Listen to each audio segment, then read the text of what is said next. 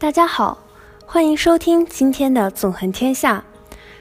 今天我们来聊一聊部分国家的礼俗与禁忌。首先是俄罗斯，与俄罗斯人初次见面时，不要主动向对方询问各种问题，尤其是他们的私人问题，也不要过多的自我表白。要尊重女性，不要询问他们的年龄。俄罗斯人洽谈贸易时，忌讳称其为俄国人。到俄罗斯人家中做客时，应注意礼节。进门后，应先脱下大衣、帽子等。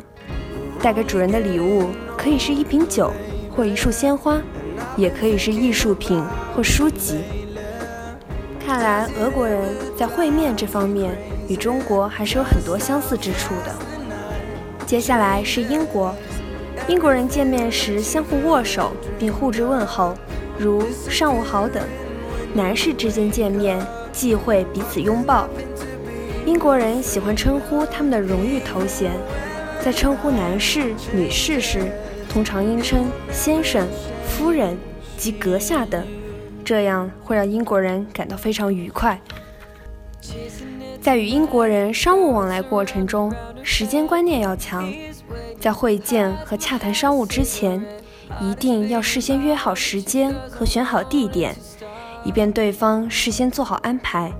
切忌在英国人休息的七八月份进行拜访。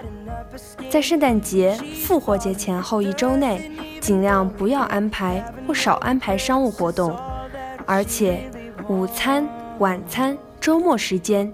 忌谈商务问题，在与英国人交谈时，不应将宗教和政治倾向作为谈话的话题，而且要忌讳谈论皇家的事情。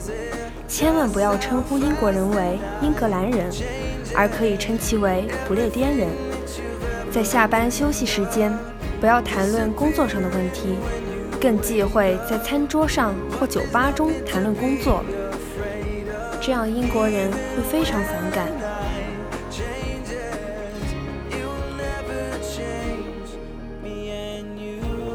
然后来谈一谈一个浪漫的国度——法国。法国人在见面时通常行握手礼，通常情况下，只有女士、上级、长辈先伸出手来，才可以与其握手。两对夫妇相见时，应先与女士打招呼。然后，两位男士再相互握手致意。亲朋好友见面可行亲吻或拥抱礼。戴帽的男士要脱帽后方可向女士致意。对多年的好友，相遇后互相挥手问好即可。尊重妇女是法国人的美好传统。狭路相遇时，男士应给女士让路。上电梯或楼梯时，男士要让女士先上先下；进餐厅时，男士应为女士开门；宴会结束时，男士应主动为女士拿东西，然后开门站在一旁，请女士先走；乘车时，男士应为女士打开车门，请女士上下车；乘坐出租车时，男士应先上车。并且在最里面的位置，以免女士绕过车后上车。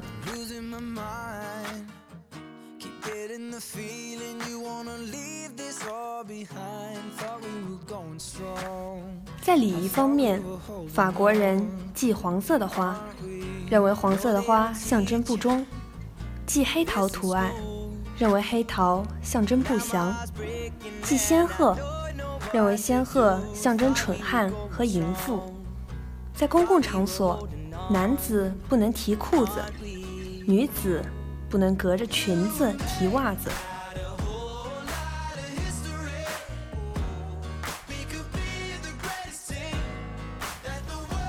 在德国，见面时一般只行握手礼，只有夫妻或情侣见面时才行拥抱、亲吻礼。德国人不喜欢别人直接称呼他们的名字。接电话时要首先告诉对方你是谁。篮球、垒球、美式橄榄球是德国人不感兴趣的体育运动。谈话时应避开这类话题。而谈足球是德国人欢迎的，但在与德国人交往中需要注意，不要给德国女士送红玫瑰和香水。送鲜花时，送鲜花时最好送奇数，并一定要拆下包装。不要送剪刀或刀叉等餐具，也不要给主人送葡萄酒。德国人禁忌的颜色比较多，即茶色、黑色、红色和深蓝色。